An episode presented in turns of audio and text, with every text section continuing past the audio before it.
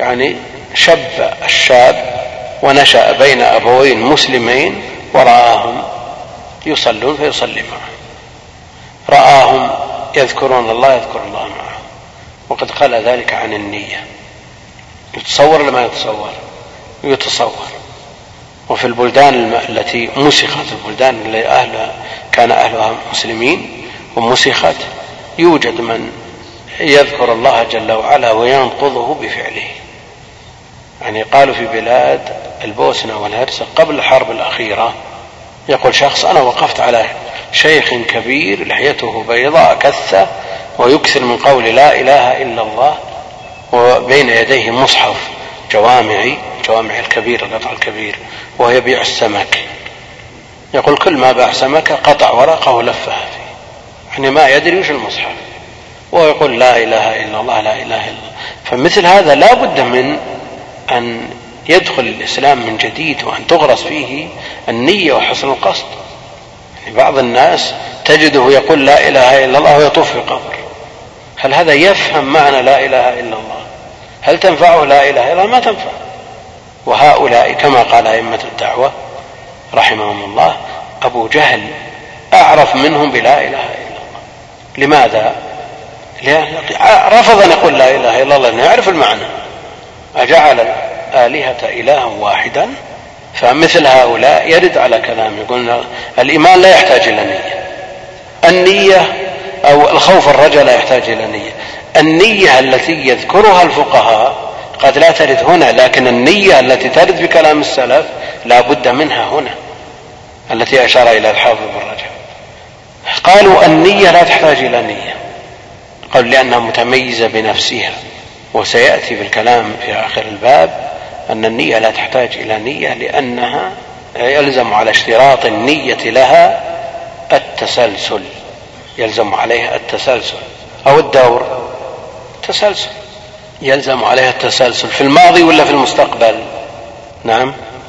لأن عندنا تسلسل في الماضي وتسلسل في المستقبل. وهذا تسلسل في الماضي وهو ممنوع. إيش معنى ممنوع؟ لأن قلنا النية تحتاج إلى نية. النية التي قبلها تحتاج إلى نية. النية التي قبلها تحتاج إلى نية. لكن التسلسل في المستقبل لا مانع منه. مثاله الشكر. وجدت نعمة تشكر الله عليها. توفيقك لهذا الشكر نعمة تشكر الله عليها. توفيقك للشكر الثاني نعمة يلزم تشكر الله عليها. ولا يقال في هذا التسلسل لأن التسلسل للمستقبل ومطلوب بخلاف التسلسل في الماضي. وهذا مسألة تبحث في تسلسل الحوادث مذكورة في كلام شيخ الإسلام وغيره. فمنهم من يمنع التسلسل مطلقا وعلى هذا يجري قول المعتزلة بفناء الجنة والنار. ومنهم من من يمنعه في الماضي دون المستقبل ومنهم من يجيزه في الماضي والمستقبل. وهو معروف مبحوث في كتب العقائد. وقراءة القرآن هل يمكن أن يلتبس تلتبس قراءة القرآن بغيرها؟ ما يمكن. فالنية التي يميز فيها بين العبادة والعادة لا ترد هنا. اللهم إلا إذا كانت قراءة الإنسان على جهة التعود فقط. لا ينوي بذلك أجرا ولا يتعبد بهذا وهذا بعيد. والأذكار لأنها متميزة بصورتها. نعم يجب في القراءة إذا كانت منذورة لتمييز الفرد من غيره. وأما الأذان فالمشهور أنه لا يحتاج إلى نية. يعني فرق بين النية الأولى التي يذكرها الفقهاء وبين النية الثانية التي أشار إليها ابن رجب. النية الثانية لا بد منها. في جميع هذه الأمور لا بد منها. أن يكون العمل خالص لله جل وعلا. هذا معنى اشتراط النية في الأعمال كلها. لكن النية التي يذكرها الفقهاء للتمييز بين العادة والعبادة لا ترد هنا لأن الأذان آه، لا يلتبس بغيره. قالوا أما الأذان فالمشهور أنه لا يحتاج إلى نية وفيه وجه لأنه قد يستحب لغير الصلاة فتجب النية للتمييز. متى يستحب الأذان لغير الصلاة؟ يعني جاء في الخبر إذا تغيلت الغيلان فبادروا بالأذان. فبادروا بالأذان. الأمر الثاني يعني لا نفهم من كلامهم أن هذا لا يحتاج إلى نية أنه لا يحتاج إلى إخلاص. لا يا أخوان كررنا مرارا أن المراد بالنية التي لا يحتاج إليها هنا ما يميز العبادة عن العادة. هذا المقصود. أما الإخلاص لله جل وعلا وقصد التقرب إلى الله جل وعلا بهذه العبادة أمر لا بد منه. وهذا الذي نبه إليه الحافظ ابن رجب رحمه الله. الأمر الثاني اشتراط التعيين فيما يلتبس دون غيره ودليله وإنما لكل امرئ ما نوى لأن أصل النية فهم من أول الحديث إنما الأعمال بالنيات. فيشترط التعيين في الفرائض لتساوي الظهر والعصر مثلا يعني لو شخص فاتته صلاة الظهر ودخل مع الإمام في صلاة العصر وقال أبى أصلي أي صلاة كانت حداها تبي تسقط إن أنا بصلي مع هذا الإمام أربع ركعات سواء كان الظهر والعصر وإذا سلمت جبت أربع ركعات ثانية أيا كانت. هو صلى أربع ركعات واقتدى بإمام لكن ما جاء بالنية التي تعين عبادة عن عبادة. لو نوى غير المطلوب لو نوى غير المطلوب. فاتته السنة القبلية لصلاة الظهر. صلى الظهر ثم نوى السنة القبلية ثم بعد أن جاء بأربع ركعات بنية السنة القبلية ثم جاء بركعتين بنية السنة البعدية. يصح ولا ما يصح؟ الآن الذي بعد الصلاة مباشرة وقت للسنة القبلية والبعدية البعدية بلا شك. فينوي بهاتين الركعتين السنة البعدية ثم بعد ذلك يقضي السنة القبلية. لكن لو شخص قال أنا علي ست ركعات أربعا قبل الصلاة ثنتين بعد وكلها نفل فلا يحتاج تمييز. وهذا حال كثير من من من عامة الناس يمكن أنهم يصلون بهذا. فاتت الراتبة قبل الصلاة فأداها بعد الصلاة قضاء. والأصل أن أن يؤدي السنة البعدية قبل قضاء القبلية. لكن هو لا يعرف من الأصل من الفرع. يدري أيهم الآن. كله سنن والحمد لله. هذا لا يلام ولا يؤاخذ صلاته صحيحة إن شاء الله تعالى وتقع موقعها. لكن طالب العلم الذي يعرف أن هذا لا بد منه آه، يهتم به. فيشترط التعيين في الفرائض لتساوي الظهر والعصر فعلا وصورة فلا يميز بينهما إلا بالتعيين. وكذلك الرواتب تعين بإضافتها إلى الفريضة كراتبة الفجر وراتبة الظهر وهكذا. وأما تعيين مكان الصلاة وأما تعيين مكان الصلاة وزمانها فلا يشترط ولا يضر الخطأ فيه. لا يضر الخطأ فيه. يعني لو أخطأ قال أنا أصلي. يعني في نيته أن يصلي في هذه الغرفة أو في المجلس تبين له أنه في الغرفة أو في الصالة ما, ما يضر هذا. لأن تعيين المكان والزمان لا قيمة له. والزكاة لا بد فيها من تعيين الفرض من النفل. لا بد فيها من تعيين الفرض من النفل. يعني إذا كان عليه زكاة مفروضة وظن أنه قد أداها كاملة ثم جاءه سائل فأعطاه مئة ريال بنية النفل. فلما راجع الحسابات وجد عليه من الفرض من الزكاة المفروضة مئة ريال. تجزي ولا ما تجزي؟ ما تجزي. لا بد من أن ينوي بها الزكاة المفروضة. وأما الصوم ففي رمضان لا يلتبس فلا يحتاج إلى تعيين وأما القضاء فلا بد من تعيينه. وأما الحج والعمرة فلا يشترط التعيين فينصرف الأول إلى الفرض والباقي نفل إلا أن نذر لأن النية في الحج أمرها أوسع من سائر العبادات بدليل أنهم نووا ثم غيرت نيتهم بعد أن وصلوا إلى البيت. فدل على أن النية آه، في في الحج والعمرة في النسك أوسع. فمثل هذا لو قال أنا أحج نفل ولم يحج الفريضة تقع عن الفريضة. ولو حج نفلا وفي فريضته خلل ارتكب مبطلا. أو ترك ركنا وهو لا يشعر. وفي نيته أن حجته الأولى صحيحة ومجزئة ومسقطة للطلب ثم حج بعدها نافل. على كلام أهل العلم أنها تجزي تجزي الثانية تقوم مقام الفريضة.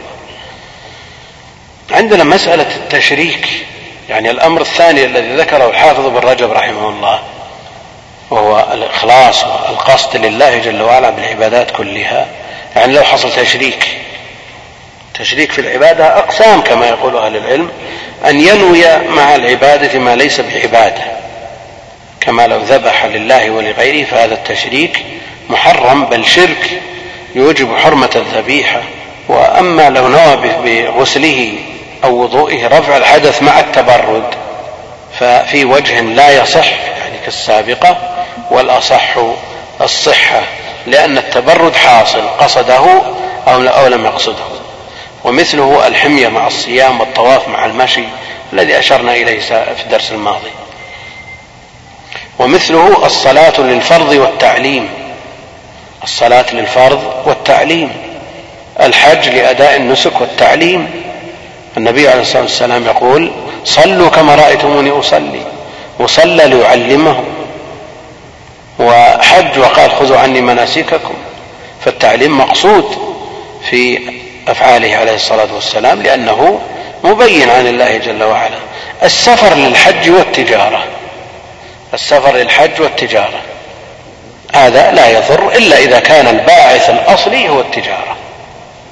والحج تبع. لكن إذا حج وفي نيته أن يبتغي من فضل الله هذا لا يضره إن شاء الله تعالى. القسم الثاني أن ينوي مع العبادة المفروضة عبادة أخرى مندوبة. أن ينوي مع العبادة المفروضة عبادة أخرى مندوبة فيه صور منها ما لا يقتضي البطلان ويحصلان معا كمن نوى الفرض والتحية ومنها ما يحصل بالفرض فقط كما لو نوى بحجه الفرض والتطوع ومنها ما يحصل النفل فقط كما لو أخرج دراهم ونوى بها الفرض والتطوع. يعني أخرج مئة ريال قال هذه زكاة وأيضا نفل. هذا إذا كان الفرض يستوعب المبلغ. يستوعب المبلغ. أخرج مئة ريال وعليه ألف زكاة. نقول هل المئة هذه بعضها فرض وبعضها تطوع؟ نقول لا ما تصح إلا تطوع. لكن لو كان عليه خمسين زكاة وخمسين أراد أن يزيدها فهذه هي المسألة التي تذكر في الأصول كتب الأصول القدر الزائد على الواجب. هل يجب أو الواجب؟ واجب وما زاد عنه تطوع. ها؟ هم يفرقون بين الزيادة المتميزة بنفسها والزيادة التي لا تتميز بنفسها. ومثالهم في كتب الأصول كمن أدى دينارا عن عشرين. من عنده عشرين دينار يجب عليه نصف دينار. فأخرج دينار. نصفه واجب ونصفه الثاني نفل لكن هل نقول إن هذه زيادة متميزة أو يتصف الكل بالوجوب؟ كما لو أدى كيس عن صدقة الفطر. يعني لو أدى صاعين كل واحد متميز. نقول واحد فرض والثاني نفل. لكن لو أدى كيس في خمسة آصع مثلا وهو فرد واحد هذه زيادة غير متميزة. تأخذ حكم الواجب.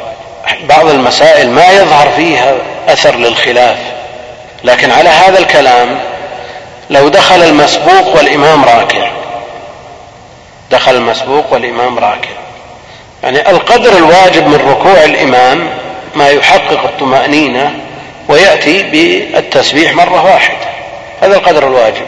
فات المسبوق هذا وأدركه في القدر المستحب الزائد على الواجب. يدرك الركوع ولا ما يدرك؟ يعني حتى على قول من يمنع إمامة المفترض بالمتنفل عند الحنابلة لا المفترض لا يأتم بالمتنفل. هذا جاء والإمام راكع وقد انتهى من القدر الواجب وأدركه في القدر المستحب. يدرك الركعة ولا ما يدرك؟ لماذا يدركهم يقول المفترض لا يأتم بالمتنفل. لأن بعض الأخوان يجيب باعتبار أن هذا هو الواقع واقع الناس كذا ولا أحد يقول له أعد ولا ولا سمع ولا ولا شيء. بالنسبة لمن؟ صحيح. والإمام. واجب ليس بواجب؟ والمفترض لا يجوز أن يأتم بالمتنفل. ما العلم الصحيح أن نقرر المسألة أول قبل كل شيء. إذا تقررت وفهمت سهل الصحيح. نعم غير قدر زائد غير متميز بنفسه حتى على قول من لا يجيز إمامة المفترض خلف المتنفل الصلاة صحيحة. لأنه إذا كان القدر الزائد غير متميز يأخذ حكم الواجب. المسائل كل مسألة تجر أخرى. ولذلك هذه القاعدة يعني لو أفني فيها. سنين ما انتهت. ذلك كلام الشافعي تدخل في سبعين باب تدخل في جميع الأبواب. لا في سبعين باب فقط. منها ما يقتضي البطلان في الكل كما لو نوى الفريضة والراتبة دخل وقد أقيمت صلاة الظهر. يقول الراتبة أربع ركعات أو قبل صلاة العصر. يأتي بأربع سنة مطلقة جاء الحث عليها وحديثها قابل للتحسين. فقال أنا أصلي مع هذا الإمام العصر فرض والأربعة التي جاء الحث عليها. ومنها ما يقتضي البطلان في الكل كما لو نوى الفريضة والراتبة لم تنعقد أصلا. لم تنعقد أصلا. في البخاري قال عمر رضي الله تعالى عنه إني لأجهز جيشي وأنا في الصلاة. إني لأجهز جيشي وأنا في الصلاة. تجهيز الجيوش. هذا أمر مندوب في الشرع على حسب ما يقتضيه الحكم الشرعي لنفس الجهاد الذي يجهز له جيش. حكمه حكمه فما حكم الانصراف عن الهدف الأصلي المقصود الأصلي الذي هو الصلاة التي هو بصددها إلى أمر آخر وإن كان مستحبا كتجهيز الجيش؟ هذا حصل من أمير المؤمنين الخليفة الراشد فلا أثر له في الصلاة. الصلاة صحيحة. والإقبال على الصلاة أولى. الإقبال على الصلاة إن في الصلاة لشغلا ومثال في مستحب مع مستحب. يصلي صلاة التهجد في الدور الثاني في المسجد الحرام ويطل على المطاف وينظر الناس يموجون ليتذكر الموقف العظيم فيبكي. والإمام يقرأ آيات مؤثرة ويبكي والناس يبكون معه. نقول ذا تشريك أدخل عبادة في عبادة يؤثر ولا ما يؤثر؟ مثل صنيع عمر رضي الله ما يؤثر.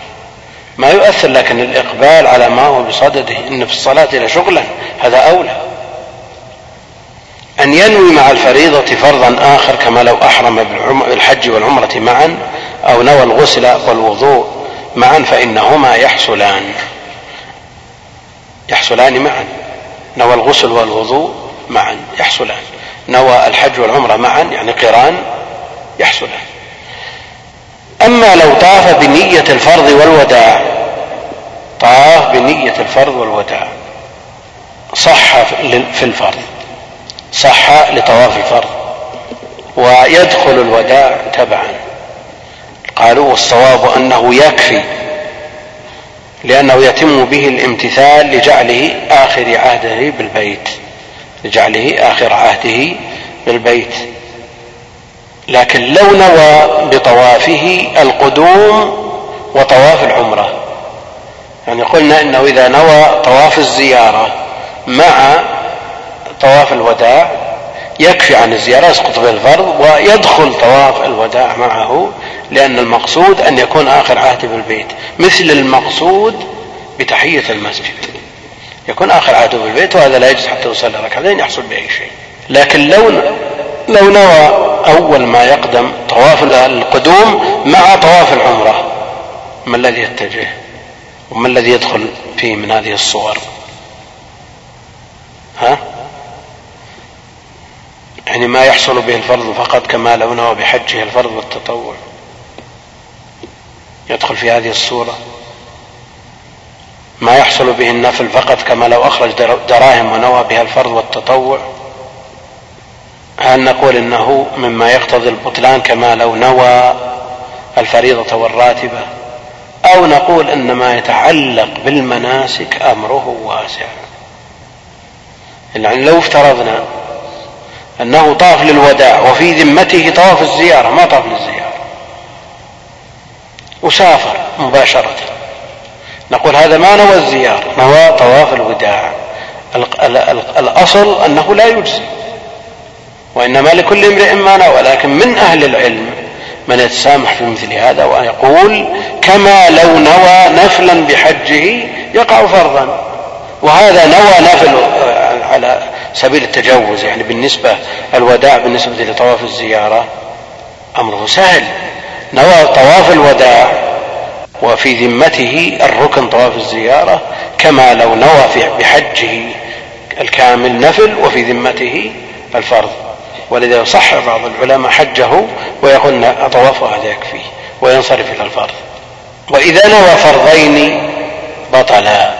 كما لو نوى لو أحرم بحجتين معا أو أحرم بعمرتين. يعني مما لا يستوعبه الوقت. أحرم بحجتين أو عمرتين. ها. ما الحكم؟ هل نقول يصح الإحرام ويتأدى فرض واحد والثاني يكون لغوا؟ أو نقول إنه لا يصح الإحرام بنسكين معا وهذا ليس عليه أمر النبي عليه الصلاة والسلام فهو رد فيكون باطلا. وهل يتصور أداء حجتين في سنة واحدة أو لا يتصور؟ نعم. يتصور أداء حجتين من شخص واحد؟ لا واحد من شخص. تصور مليون حجة من مليون شخص. لا, لا نريد من شخص واحد. نعم.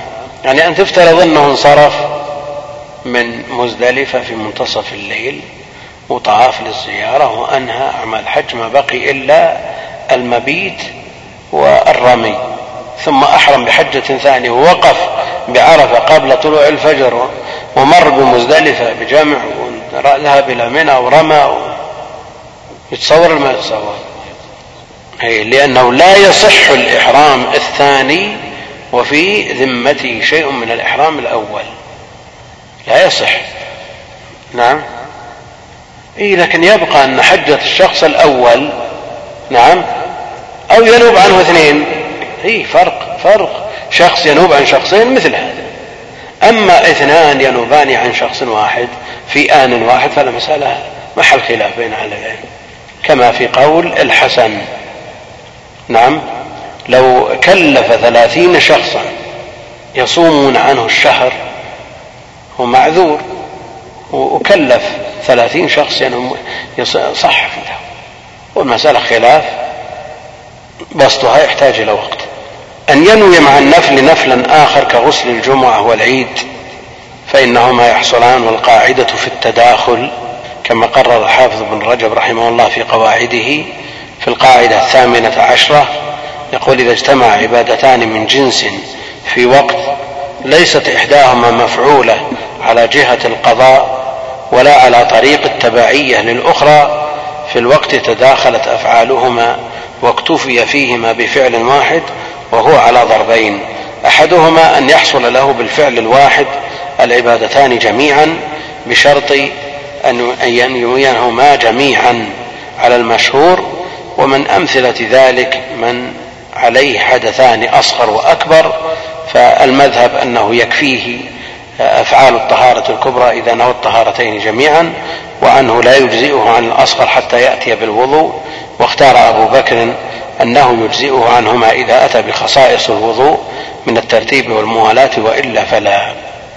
ولو كان عادما للتيمم فتيمم تيمما واحدا ينوي به الحدثين أجزأه عنهما بغير خلاف يعني لأن الصورة واحدة.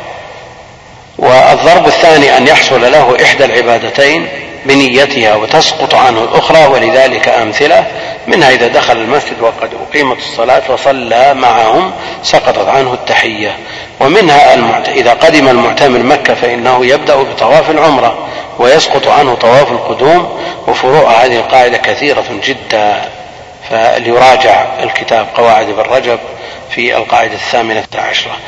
وأما وقت النية فالأصل أن وقتها أول العبادات أول العبادات. وخرج عن ذلك الصوم فيجوز تقديم تقديم نيته على أول الوقت لعسر مراقبته. يعني أول الوقت بدقة.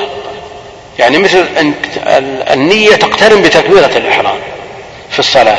لكن هل يتصور مثل هذا في الصيام؟ يعني مع بزوغ الفجر تنوي؟ لا ما يتصور. أجازوا تقديم النية في الصيام على أول الوقت لعسر مراقبته بل بعضهم أوجب التقدم على الوقت لأنه لا يتم الواجب إلا به. ولذا قالوا مما لا يتم الواجب إلا به إمساك جزء من الليل وغاسل جزء من الرأس احتياطا للوجه واحتياطا للنهار. فيجوز نيته تقديم نيته على أول الوقت لعسر مراقبته هذا في الفرض وأما في النفل فقد دليل دل على جواز تأخير النية إلى أثناء النهار. وليعلم أن النية هي مجرد القصد وهي من أعمال القلب والجهر بها بدعة والجهر بها بدعة. قال ابن القيم رحمه الله فصل في هديه صلى الله عليه وسلم في الصلاة هذا في زاد المعاد. كان صلى الله عليه وسلم إذا قام إلى الصلاة قال الله أكبر ولم يقل شيئا قبلها. ولا تلفظ بالنية البتة ولا قال أصلي لله صلاة كذا مستقبل القبلة أربع ركعات إماما أو مأموما ولا قال أداء ولا قضاء ولا فرض الوقت وهذه عشر بدع. تتعلق بالنية لم ينقل عنه أحد قط بإسناد صحيح ولا ضعيف ولا مسند ولا مرسل لفظ واحدة منها البتة. بل ولا, ولا عن أحد من أصحابه. ولا استحسنه أحد من التابعين ولا الأئمة الأربعة وإنما غر بعض المتأخرين. قول الشافعي رحمه الله في الصلاة إنها ليست كالصيام ولا يدخل فيها أحد إلا بذكر فظن أن الذكر تلفظ المصلي بالنية.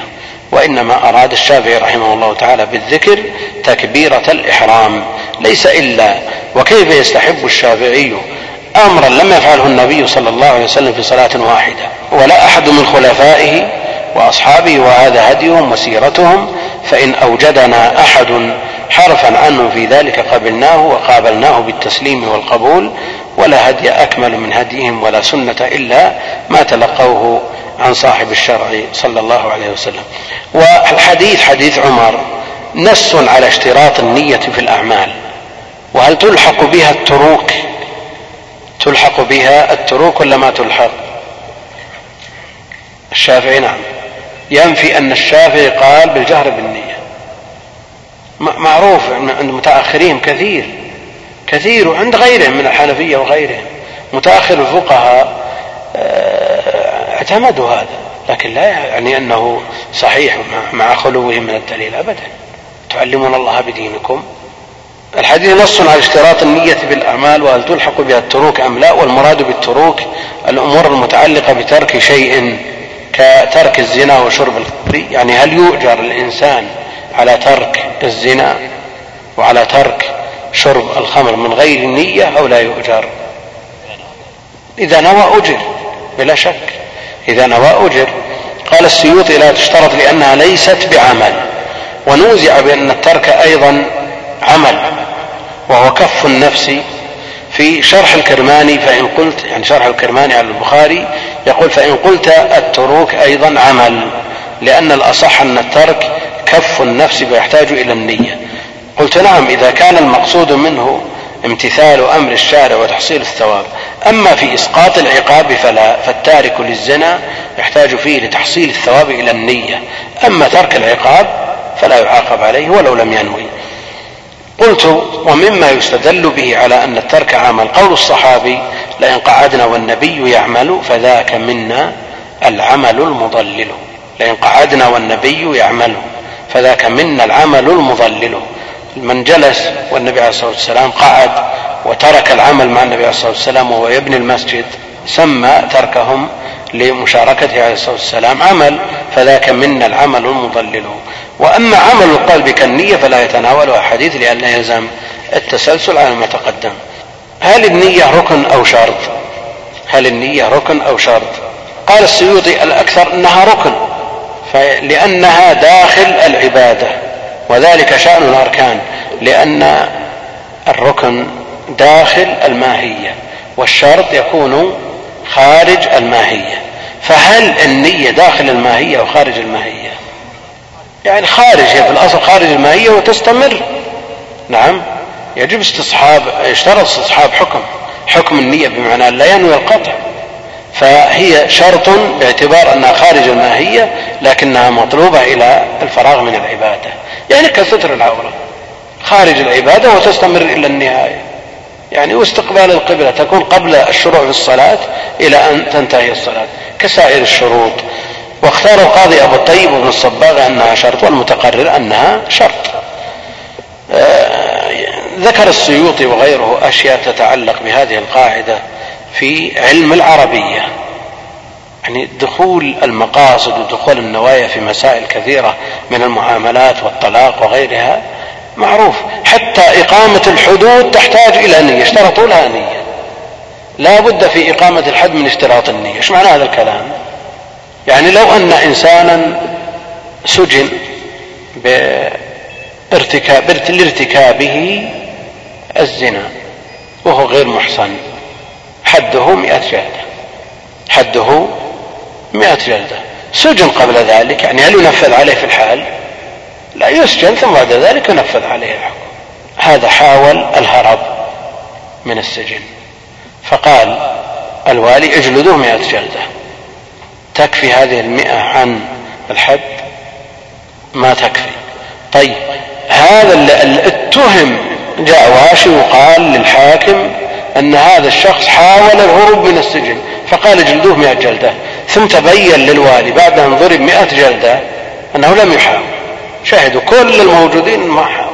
وصار مظلوم بهذه المئة. تكفي عن الجلد الحد ولا ما تكفي؟ مقتضى اشتراط النية لإقامة الحد أنها لا تكفي. لا تكفي. ما جلد بنية إقامة الحد. يقول تجري قاعدة الأمور بمقاصدها في علم العربية أيضا. فالأول ما اعتبر ذلك في الكلام فقال سيبويه والجمهور باشتراط القصد فيه فلا, فلا يسمى كلاما ما نطق به النائم والساهي وما تحكيه الحيوانات المعلمة. وخالفه بعضهم فلم يشترطه وسمى كل ذلك كلاما واختاره أبو حيان. لكن هذا كلام له توابع وله مسائل فقهية متعلقة به يمكن أن نسرده في خمس دقائق ولا ننتظر. يبدأ به بدلا من الأسئلة غدا. مهم جدا وفي مسائل تتعلق بعضها بالاعتقاد. والله أعلم وصلى الله وسلم وبارك على عبده ورسوله نبينا محمد وعلى آله وصحبه أجمعين. السلام عليكم ورحمة الله وبركاته. هذا يقول سمعنا الشيخ ابن باز يعلق على حديث معاوية رضي الله عنه من يريد الله به خيرا يفقهه في الدين قوله رحمه الله معنى ذلك أن من لم يتفقه إن الله لم يرد به خيرا ولا حول ولا قوة إلا بالله يقول سمعنا منكم بشرى وكان ذلك بإذاعة القرآن بقولكم أو ما يقاربه فليس معنى ذلك أن من لم يتفقه. إن الله لا يريد به خيرا. آه، أنا بحيرة فكما تعلم أن الأمة كثير منها لم يتفقه ومنهم آباؤنا وأمهاتنا. نرجو أن توضح نص الحديث كما في الصحيحين وغيرهما من يريد الله به خيرا؟ يفقهه في الدين. ومفهوم الحديث أن من لم يتفقه في الدين لم يرد الله به خيرا. لكن هل معنى هذا أن الله جل وعلا أراد به شرا؟ لأنه لا شيء إلا الخير والشر. فإذا لم يثبت الخير ثبت نقيضه. وصورنا المسألة في رجل من عام من عامة المسلمين من العوام لا يقرأ ولا يكتب. أمي فتح الله عليه في أمور الدنيا. ورزقه الأموال الكثيرة. رزقه الأموال الطائلة فاكتسبها من وجهها وبذلها في وجوهها الشرعية وضرب في أبواب الخير في كل باب منها بسهم وافر. هل نقول مثل هذا أراد الله به شرا؟ أو أن الله جل وعلا يريد به خيرا؟ يعني هل الخير والشر ضدان أو نقيضان؟ هل هما ضدان أو نقيضان؟ بمعنى نعم إذا قلنا ضدان أنهما ضدان؟ قلنا إنه قد يرتفع الوصف بالخير والوصف بالشر ويحل محلهما شيء آخر. وإذا قلنا هما نقيضان إذا ارتفع الخير حل محله الشر فهذه الصورة التي ذكرتها شخص من العامة لا يقرأ ولا يكتب فضلا عن أن يتفقه فتح الله عليه في أمور الدنيا. أو فتح الله عليه في باب مساعدة الناس ببدنه وألسنة الناس تلهج بالدعاء له والثناء عليه سواء كان الأول أو الثاني. هل نقول أن مثل هذا أراد الله به شرا؟ أو نقول أن الله جل وعلا لم يرد به خيرا في باب الفقه في الدين ولم يرد به شرا وإنما أراد به خيرا في باب آخر في باب البذل في باب الصدقة في باب أبواب الخير الأخرى. ويكون الحديث مخرجه الإغراء بالفقه والحث عليه وبيان فضله وأنه لا شيء أدخل في الخير منه. والمراد بالفقه في الدين كما ذكرنا سابقا الفقه في الدين بجميع أبوابه. فالذي ينفق في سبيل الله لا شك أن الله أراد به خيرا من هذه الحيثية ولم يرد به خيرا من في باب التفقه في الدين. ولكن لا يعني هذا أن الله جل وعلا أراد به شرا لأن الخير والشر نقيضان. فعندنا ثلاثة أشخاص. أحدهما تصدق بمئة ريال والآخر سرق مئة ريال والثالث ما سرق ولا تصدق. فالذي تصدق بالمئة هذا أراد الله به خيرا والذي سرق المئة أراد الله به شرا والثالث لا خير ولا شر. اتضح الكلام ولا ما اتضح؟ يعني هو الإشكال في عند السائل حينما قال الشيخ رحمه الله ولا, ولا حول ولا قوة إلا بالله. لم يرد الله بخير ولا حول ولا قوة إلا بالله. يعني نرى في عامة المسلمين من هو أفضل وخير من كثير من المتعلمين. فالمتجه أن الخير والشر ضدان لا نقيضان. ولو قلنا بأنهما نقيضان لقلنا أنه إذا ارتفع الخير لزم الوصف بالشر.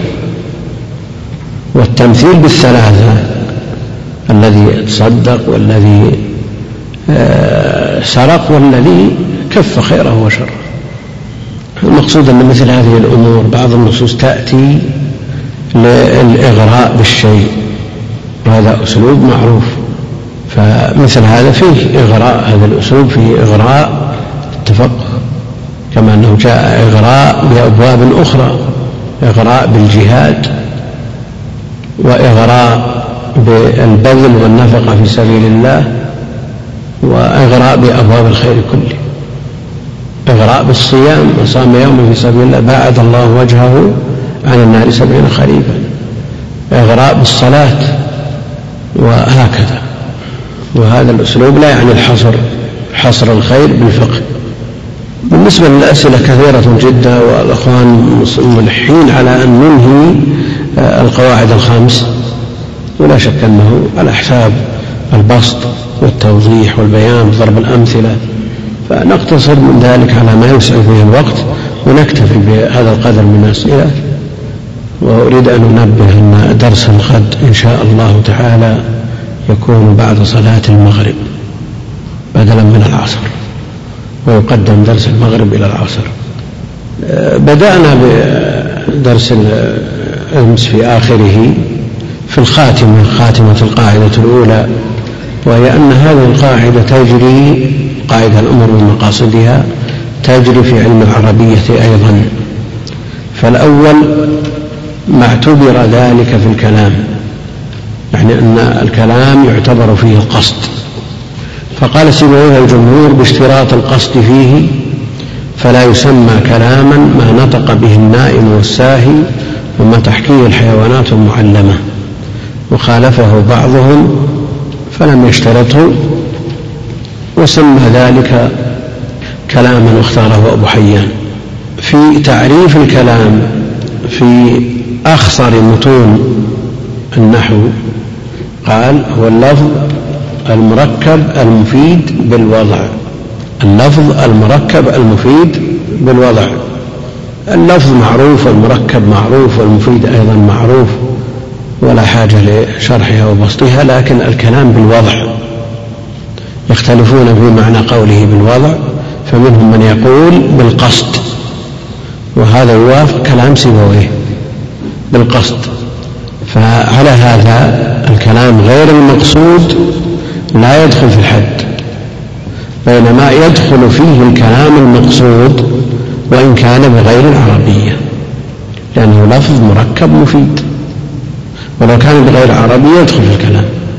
وإذا قلنا أن المراد بالوضع كما قال كثير من الشراح الوضع العربي فيدخل فيه كلام النائم والسائي والغافل وما علم من الطيور يدخل في الكلام لأنه كلام مركب ومفيد وموافق للوضع العربي. ويخرج من الحد كلام الأعاجم. كلام الأعاجم. هذا في آه، عند في تعريف عند النحاة. وكل فن له للكلام فيه تعريف. يعني عند الفقهاء ما بان منه حرفان كلام فتبطل من الصلاة. لكن هل تبطل الصلاة بالكلام غير المقصود؟ كلام غير مقصود.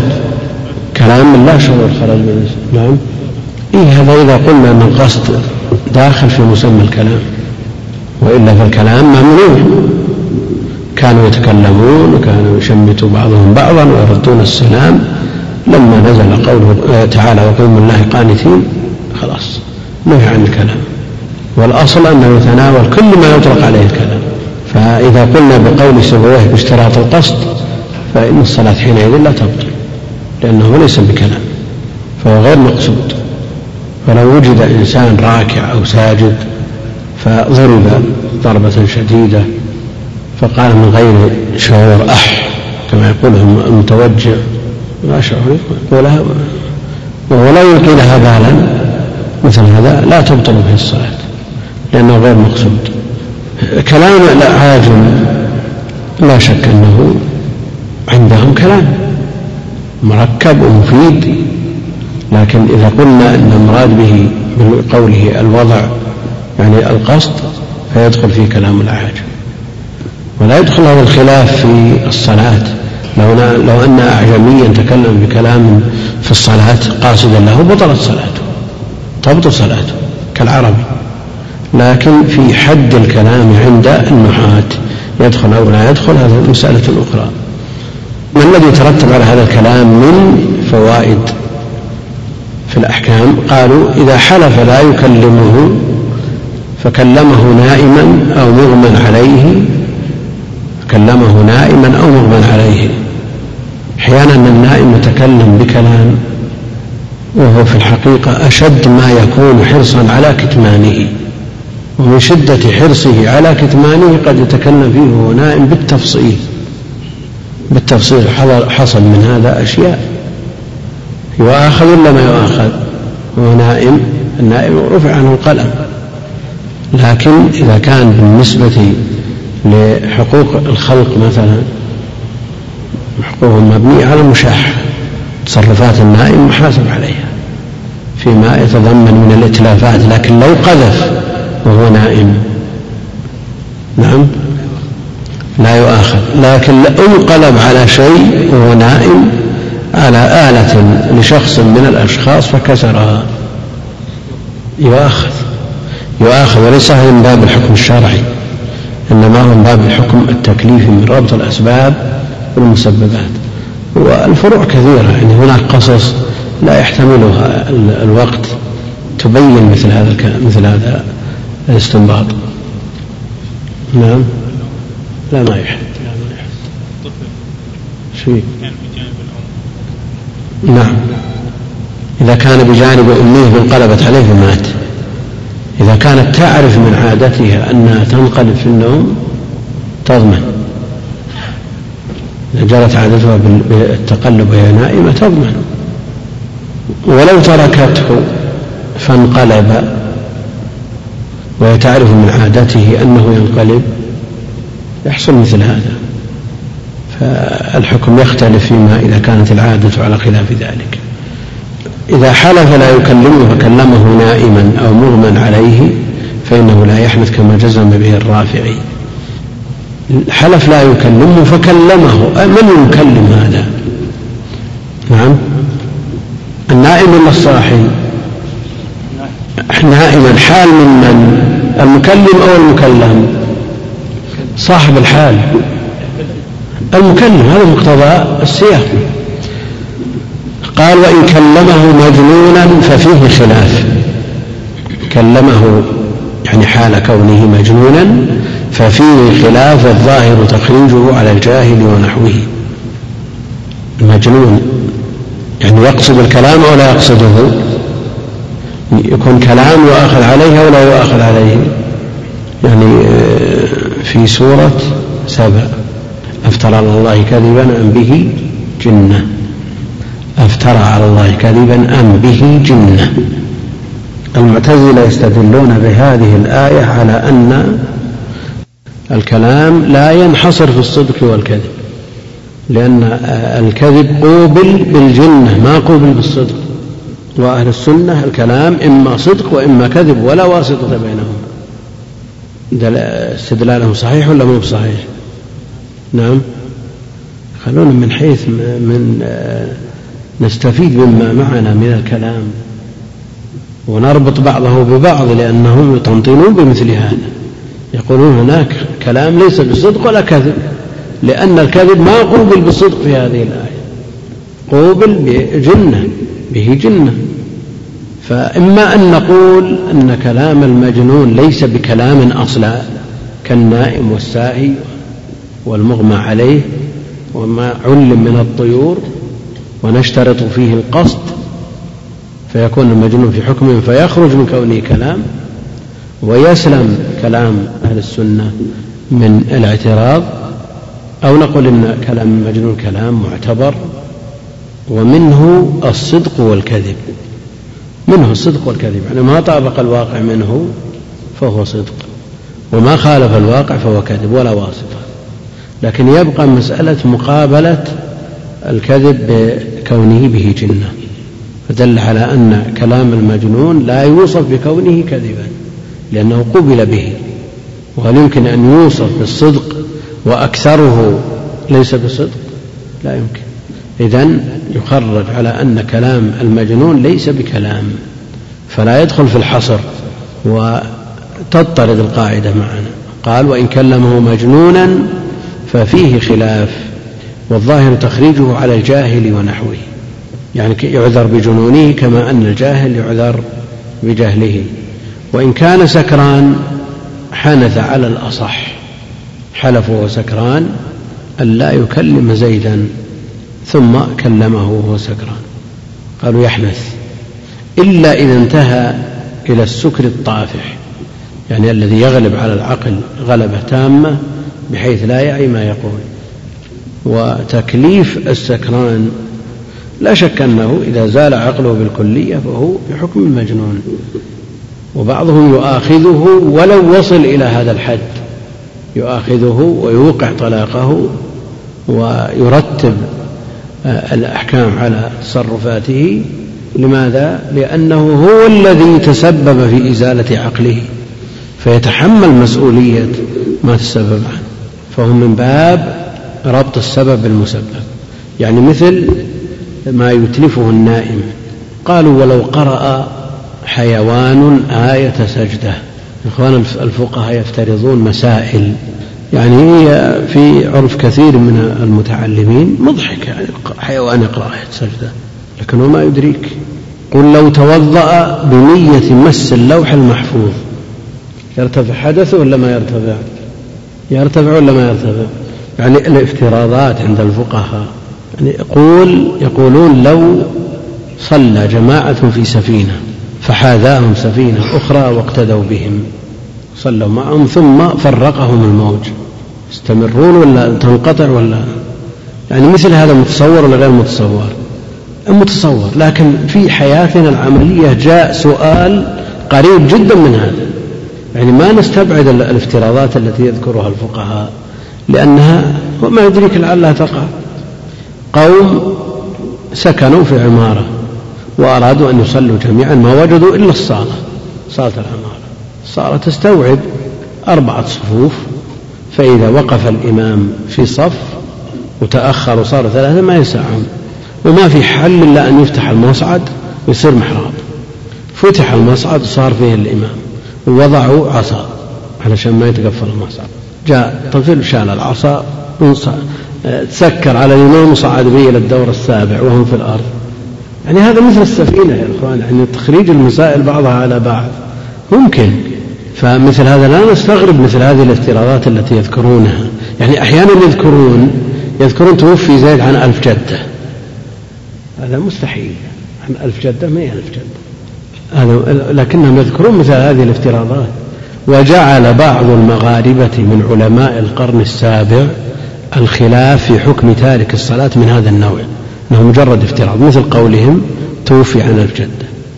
لأنه لا يمكن أن يتصور أن المسلم يترك الصلاة. لو قرأ حيوان آية السجدة قال الأسنوي كلام الأصحاب مشعر بعدم استحباب السجود لقراءته. يعني هل يتصور أن شخص يستمع لقراءة حيوان من أجل أن يسجد لأنه مستمع؟ السامع ما عليه سجود.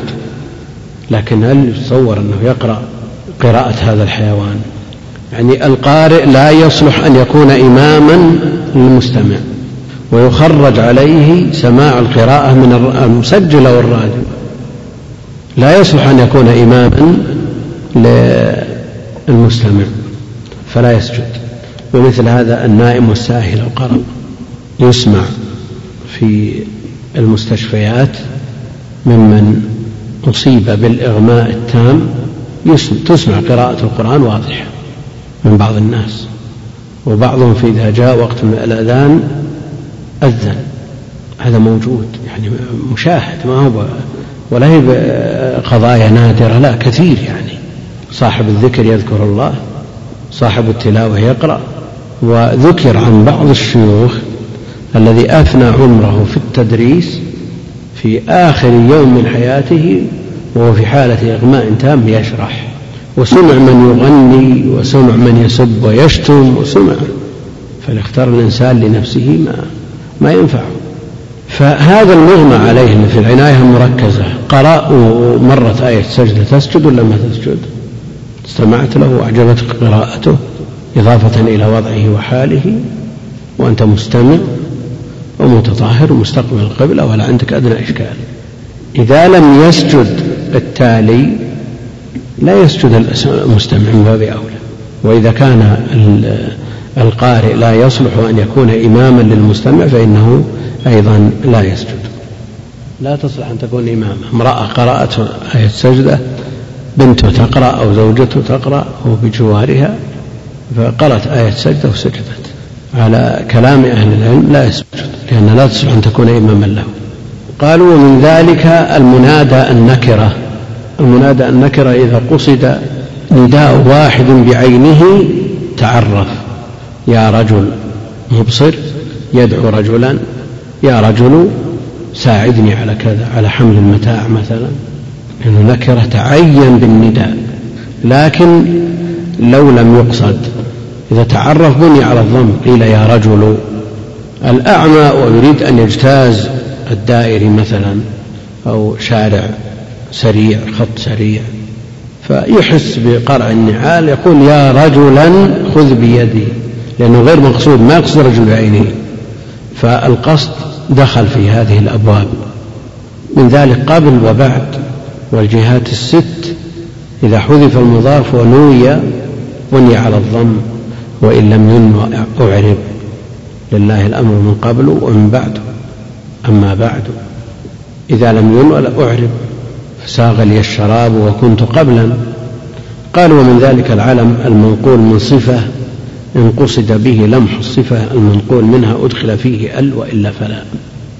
لأن العلم معرفة ولا حاجة لدخول أل عليه لا يحتاج إلى تعريف وأل للتعريف. فإن قصد به لمح الصفة أدخلت عليه أل كما تقول الحسن العباس وهكذا. وإلا فلا. قالوا من ذلك أو هذه القاعدة أيضا تدخل في علم العروض في علم العروض. فإن الشعر عند أهله كما قالوا كلام موزون مقفى مقصود به ذلك. يعني مقصود أن يكون شعرا. وأما ما يقع موزونا اتفاقا لا عن قصد فإنه لا يسمى شعرا لا يسمى شعرا. قالوا على ذلك خرج ما وقع في كلام الله تعالى كقوله جل وعلا لن تنالوا البر حتى تنفقوا مما تحبون وقول الرسول عليه الصلاة والسلام هل أنت إلا أصبع هل أنت إلا أصبع دميتي وفي سبيل الله ما لقيت هذا شعر هذا موزون لكن الله جل وعلا نفى عن نبيه الشعر فهذا غير مقصود فلا يسمى شعرا. أنا النبي لا كذب أنا ابن عبد المطلب. من هذا من هذا الباب. لكن وجد من تصرف بعض أهل العلم ما لا يليق وما لا يحسن. مثل إيش؟ مثل نظم الحديث النبوي. الله جل وعلا ينفي عن نبيه أن يكون شاعرا ثم يحول كلامه إلى شعر.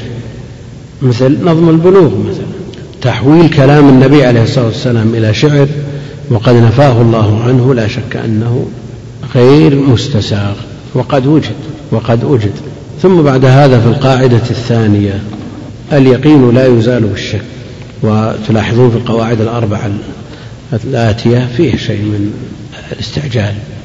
القاعدة الثانية اليقين لا يزال بالشك ودليلها قوله عليه الصلاة والسلام إذا شك أحدكم في صلاته فلم يدر كم صلى ثلاثا أم أربعا فليطرح الشك. وليبني على ما استيقن خرجه الإمام مسلم في صحيح من حديث أبي سعيد. وفي الترمذي وغيره من حديث أبي هريرة أن رسول الله صلى الله عليه وسلم قال إذا كان أحدكم في المسجد فوجد ريحا بين أليتيه فلا يخرج حتى يسمع صوتا أو يجد ريحا. ولها أدلة القاعدة لها أدلة كثيرة في الشرع. إذا شك أحدكم في صلاته فلم يدري كم صلى ثلاثا أم أربعا يطرح الشك ويبني على اليقين فيجعل العدد ثلاث ويأتي برابعة. إذا شك هل صلى اثنتين أم ثلاث يبني على اليقين فيجعلهما ثنتين ويأتي بثالثة أو رابعة عند المقتضي. مسألة عشان تجاوزنا الحديث آه، تنسى. إذا شك هل غسل العضو مرتين أو ثلاث. القاعدة نعم أن تكون اثنتين يبني على اليقين ويزيد ثالثة هذا القاعدة. والأولى في مثل هذا الشك أن يبني على الأكثر وهو الأحوط. لماذا لا نقول مثل ما جاء في الحديث؟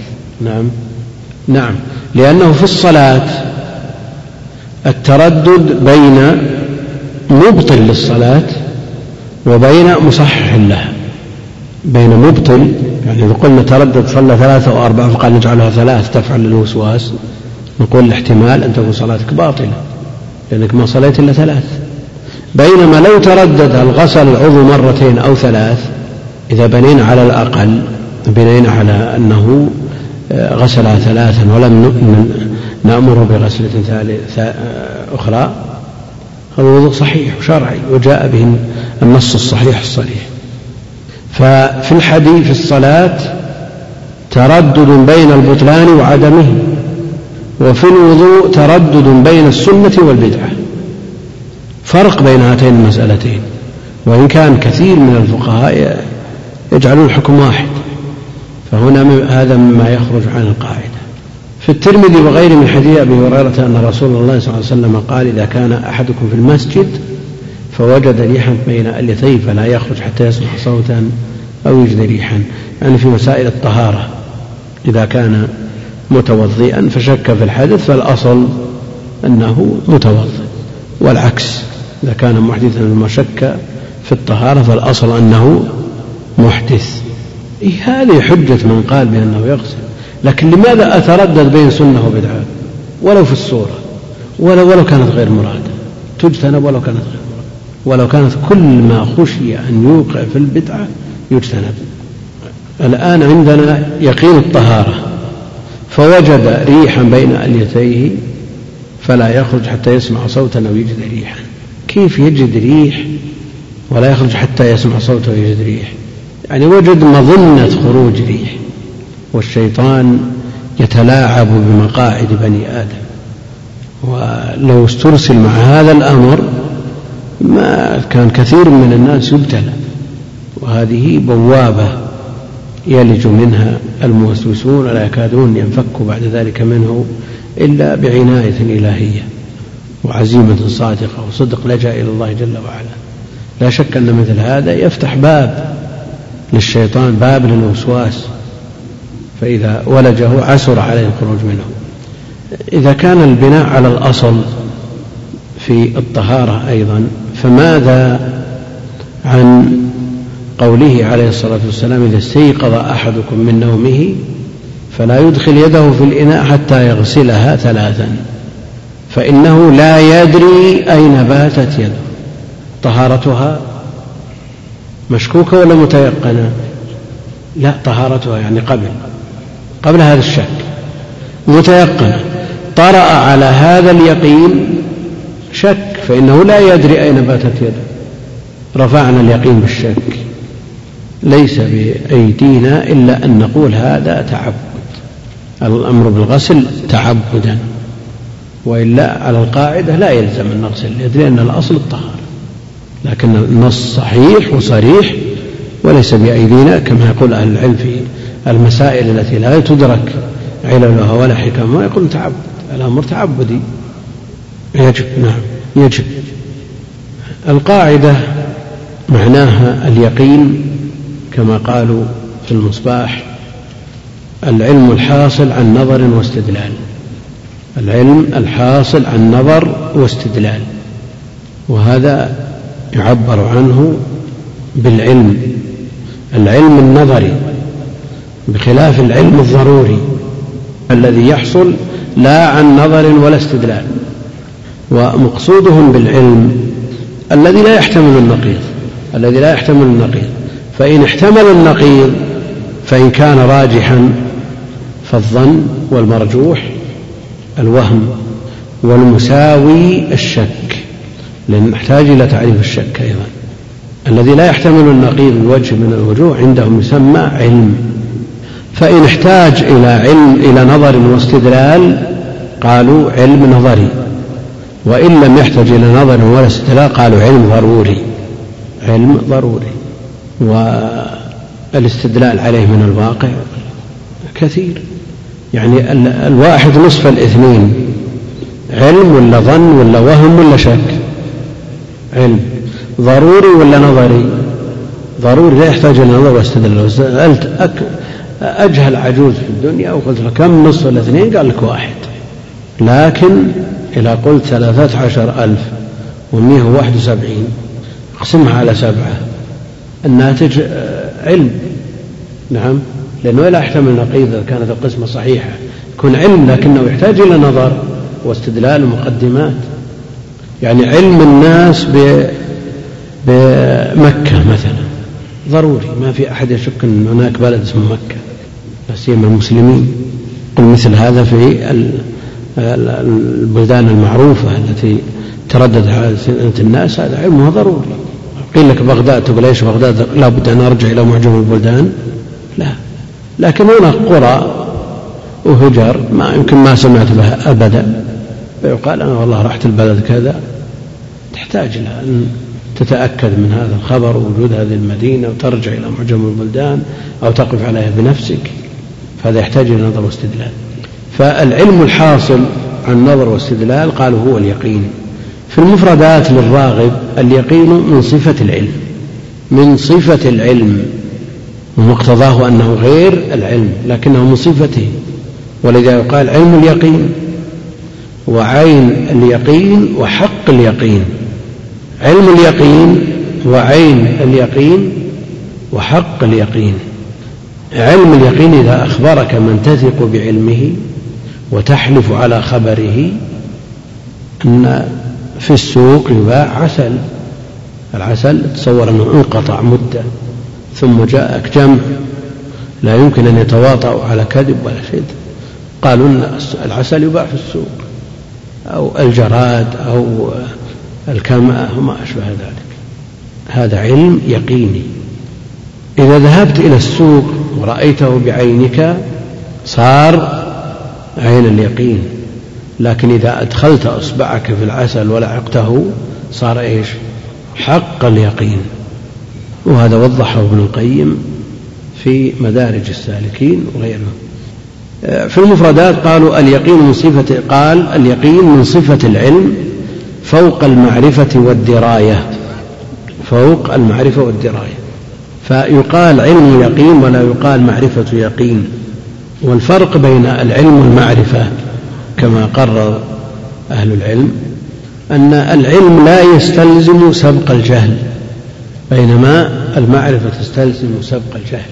فالله جل وعلا يوصف بالعلم ولا يوصف بالمعرفة وإن كان المرد في ذلك كله إلى الثبوت وعدم الثبوت. يقابل العلم الظن والشك والوهم. الظن قوبل بالعلم في قول الله جل وعلا إن نظن إلا ظنا وما نحن بمستيقنين. فقوبل الظن باليقين. الفقهاء ما حملوا اليقين على وجهه وعلى أصله بل توسعوا فيه فأدخلوا فيه المظنون. يقول النووي في المجموع واعلم أنهم يطلقون العلم واليقين ويريدون بهما الظن والظاهر. لا حقيقة العلم واليقين. يطلقون العلم واليقين ويريدون بهما الظن والظاهر. لا حقيقة العلم واليقين. يعني من باب التجوز والتوسع وإلا في العلم شيء واليقين شيء والظن شيء. فالذي يغلب على الظن ظن هذا الاحتمال الراجح ظن. والذي لا يحتمل النقيض علم ويقين. يقول القرافي دعت الضرورة للعمل بالظن. دعت الضرورة للعمل بالظن لتعذر العلم في أكثر الصور فتثبت عليه الأحكام لندرة خطئه وغلبة إصابته والغالب لا يترك للنادر وبقي الشك غير غير معتبر آه، إجماعا. يقول دعت الضرورة العمل بالظن لتعذر العلم في أكثر الصور.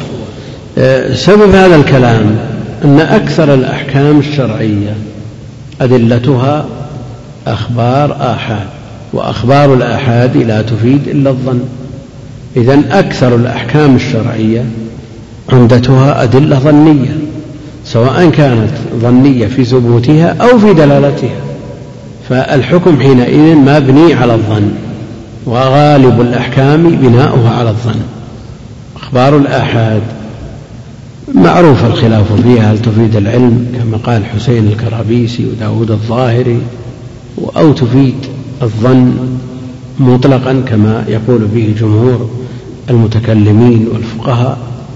أو تفيد العلم إذا احتفت بها قرينة كما يقول ذلك شيخ الإسلام وابن القيم وابن رجب وغيرهم؟ المقصود أن آه، إذا تجرد خبر الواحد عن القرينة يفيد الظن.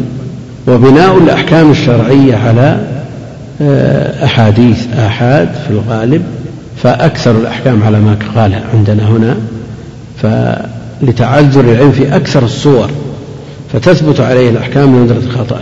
أولا العمل بخبر واحد لا لم يختلف فيه أحد ممن يعتد بقوله فهو حجة ملزمة لا تردد في قبوله ولو قيل بأنه لا يفيد في أصله إلا الظن إلا احتفت به قرينة فالعمل به واجب ولا مندوحة عن العمل به.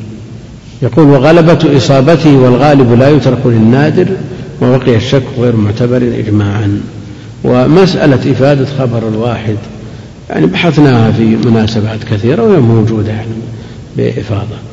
الشك التردد بين أمرين بلا مرجح لأحدهما على الآخر. يقول ابن القيم في بدائع الفوائد حيث أطلق الفقهاء لفظ الشك فمرادهم به التردد بين وجود الشيء وعدمه تساوى الاحتمال أو رجح أحدهما. يعني ما يعامل المسألة بدقة حيث يكون الاحتمال خمسين بالمئة. المقصود أنه يوجد النقيض. تساوى الاحتمال أو رجح أحدهما. ويدخل في هذا التوسع الظن والوهم. وقال النووي في شرح مسلم تفسير الشك بمستوي الطرفين إنما هو اصطلاح طارئ للأصوليين. وأما في اللغة في التردد بين وجود الشيء وعدمه كله يسمى شكا سواء المستوي والراجح والمرجوح. يعني مثل كلام ابن القيم. هذه القاعدة اليقين لا يزال بالشك تدخل في جميع أبواب الفقه كما قرر ذلك أهل العلم. والمسائل المخرجة عليها تبلغ ثلاثة أرباع الفقه وأكثر. فهذه القاعدة في غاية الأهمية. يستصحبها الإنسان طالب العلم تنفعه في كثير من الأبواب. ويندرج تحتها قواعد. القاعدة الأصلية اليقين لا يزال بالشك. ثم يندرج بعدها تحتها قواعد كثيرة. منها الأصل بقاء ما كان على ما كان. فمن تيقن الطهارة وشك في الحدث فهو متطهر. من تيقن الحدث وشك في الطهارة فهو محدث. لكن ماذا عن من تيقنهما وشك في السابق منهما؟ ومتيقن أنه أحدث متيقن أنه توضأ. فاليقين حاصل بهما. وجاهل السابق منهما. ما يدري هو أحدث ثم توضأ أو توضأ ثم أحدث. يقول أهل العلم فهو بضد حاله قبلهما. بضد حاله قبلهما. هو جازم أنه دخل الدورة ونقض الوضوء لكن ما يدري هو قبل الصلاة أو بعد الصلاة نسي. توضأ لصلاة الفجر وخرج إلى المسجد ورجع من المسجد. وجاز منه داخل الدورة لكن نسي هل هو قبل الوضوء أو بعده. شك في السابق منهما. قالوا هو بضد حاله قبلهما. حاله قبل الوضوء والحدث المشكوك في السابق منهما. هو بضدها الشخص انتبه, انتبه من النوم ودخل الدورة أو توضأ ما يدري قبل دخول الدورة ثم صلى ثم رجع فدخل الدورة هو ما يدري. الأصل أنه قبلهما محدث انتبه استيقظ من النوم وحصل منه وضوء وحصل منه حدث وجهل السابق منهما. قالوا بضد حاله قبلهما ضد حاله حاله الأولى قبلهما أنه محدث إذا هو الآن متطهر. لماذا؟ لأن الحدث الأول نعم ارتفع بيقين ارتفع بيقين وشك في رفع هذا الرافع لهذا الحدث. قالوا في ضد حاله قبلهم. من القواعد الأصل براءة الذمة. نذكر مثال واحد أو, أو أحيانا ما نذكر مثال لأن الوقت الأصل براءة الذمة ولذلك لم يقبل في شغلها شاهد واحد. يعني ادعى زيد على عمرو بأن في ذمته له مبلغ من المال. بمجرد الدعوة لا يلتفت إليه. بمجرد الدعوة. لأن الأصل براءة الذمة. زيد المدعي معه شاهد. ابحث عن ثاني قال الله ما عندي ثاني. أيضا لا يرتفع هذا الشاهد هذا الأصل بالظن. المبني على خبر هذا الشاهد. لكن لو كان معه ثاني ارتفع. ارتفع الأصل. لو حلف مع الشاهد ارتفع الأصل. لأن فيه قوة. يمكن أن تقاوم هذا الأصل. من شك في شيء هل فعله أو لم يفعله فالأصل أنه لم يفعله. الأصل أنه لم يفعله. الفقهاء يقولون من شك في ترك ركن فكتركه. من شك في ترك ركن فكتركه. لما قام إلى الركعة الثالثة. شك في الركعة الأولى هل سجد سجدتين أو سجدة واحدة. الآن شك في ترك؟ نعم. ركن. هل هذا شك في الترك أو شك في الفعل؟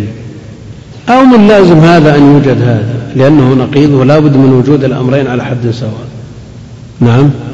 لأن القاعدة من شك في شيء هل فعله أو لا فالأصل أنه لم يفعله. والفرع يقول الفقهاء من شك في ترك ركن فكتركه. الفرع مطابق للأصل أو غير مطابق؟ لأن من لازم الشك في الترك الشك في الفعل. من لازم الشك في الترك الشك في الفعل. فهو مندرج تحت القاعدة. فالأصل أنه لم يأتي به. أنه لم يأتي بهذا الركن فعليه أن يأتي آه، بركعة. الثانية تقوم مقام الأولى وهكذا. إذا شك طرأ عليه الشك بعد الفراغ من العبادة فإنه لا يلتفت إليه لأن هذا لا ينتهي. من القواعد المتفرعة من هذه القاعدة الكبرى الأصل العدم. الأصل العدم.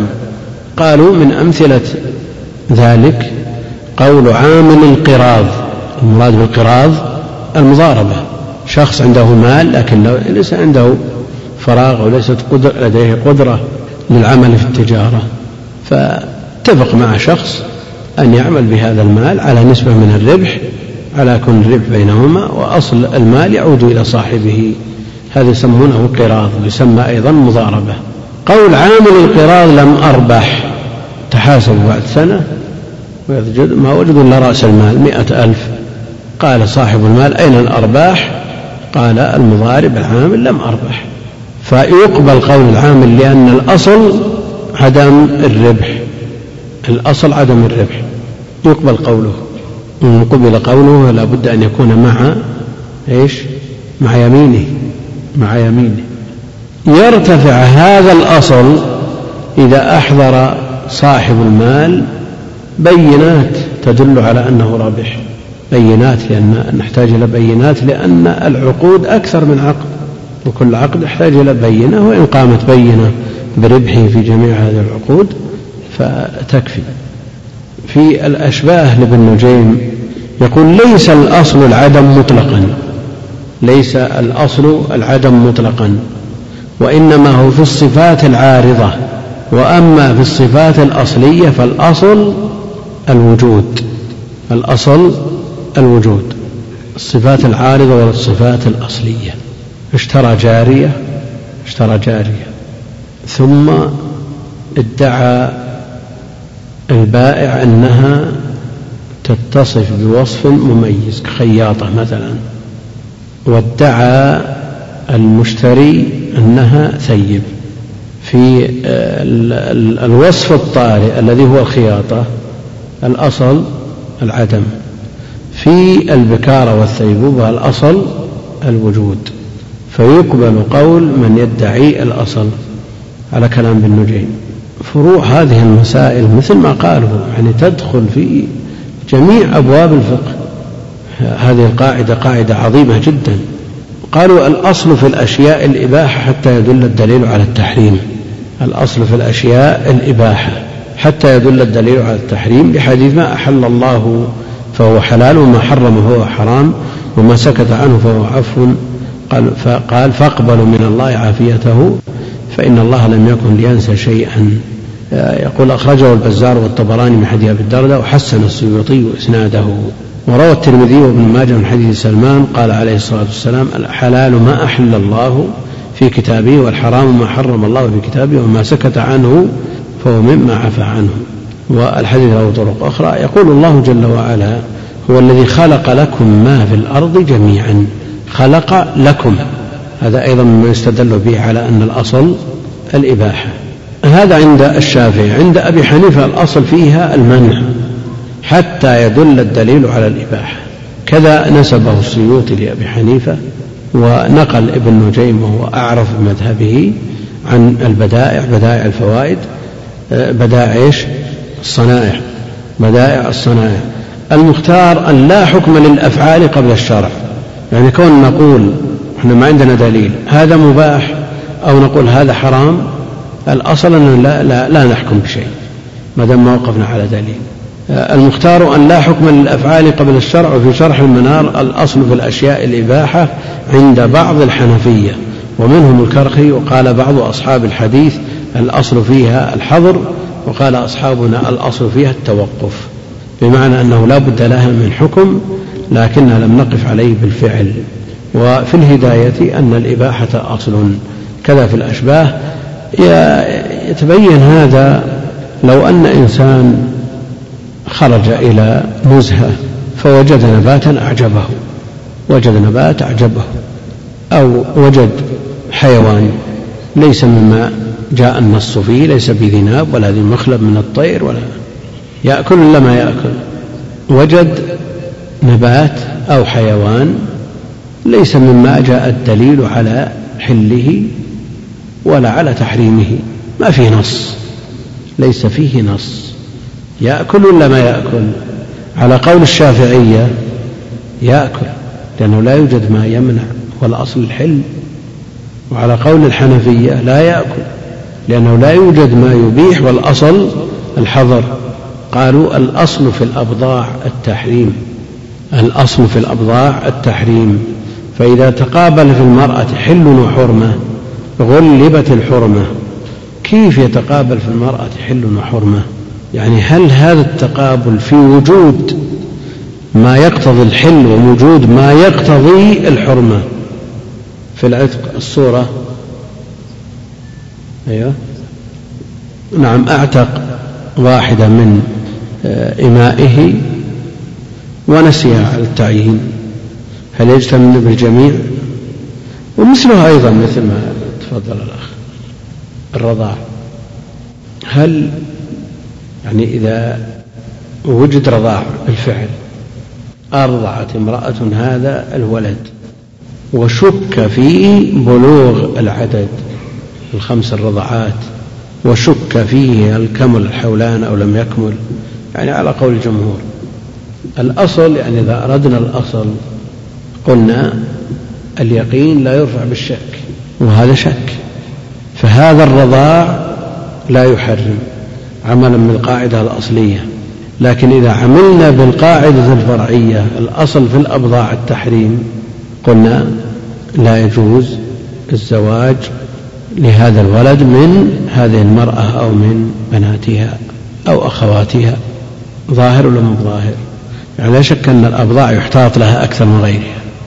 النبي عليه الصلاة والسلام في قصة عبد بن زمعة أخو سودة أم المؤمنين لما قضى به لزمعة قال هو لك يا عبد بن زمعة واحتجبي منه يا سودة. فدل على أن هذا الباب لا بد فيه من الاحتياط.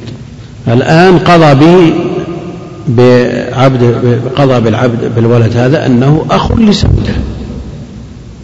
أخ لها الولد للفراش.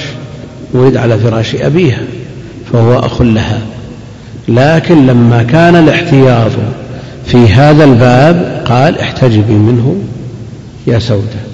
لو وجد رضاع رضعتين ثلاث أربع لم تكمل الخامسة لا شك أن مثل هذا لا يحرم لكن طردا لهذه القاعدة لا يجوز أن يتزوج هذه المرأة أو شيء من بناتها. الاحتياط للأبضاع وقد قيل بالتحريم في أقل من ذلك. نعم. أربعة أربعة. هذه أربعة. ما تدخل؟ لا هو لا تدخل في الأصلية. الشك لا يزل اليقين. هذا لا تدخل في الأصل لكن تدخل في الأصل في الأبضاع الاحتياط والتحريم. لا تدخل. تدخل. لكن ماذا عن قولهم؟ قول بعض الحنفية. نسب للحنفية قالوا إذا حكم القاضي لأحد الخصمين ولو عرف المحكوم له أنه غير محق. يعني بالحديث إنما أنا بشر أقضي على نحو ما أسمع. فمن قضيت له بشيء من حق أخيه فإنما أقضي له بقطعة من نار فليأخذها وليدعها. الحنفية يقولون لا يحل له ما قضي له به وإن علم أنه لا يستحقه فإذا تداعى رجل وامرأة أن هو يدعي الزوجية وهي تدعي عدم الزوجية أو أحضر بينة ولو كانت كاذبة فقضي له بذلك يقول الحنفي تحل له يطعه ويحتاطون في الأموال في مثل هذه المسألة أكثر من احتياطهم للأبضاع مع أن الأصل أن يكون العكس. إذا اشتبهت أخته بأجنبية امتنع الزواج.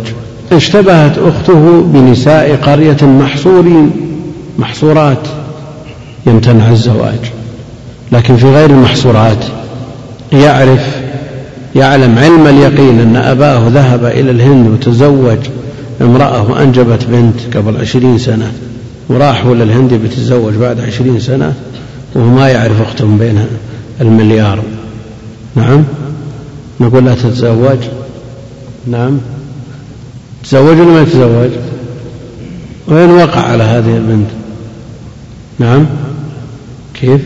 إيه غير محصورات لكن تجويز النكاح في مثل هذه الصورة إنما هو آه، للضرورة لئلا ينسد عليه باب النكاح لئلا ينسد عليه باب النكاح.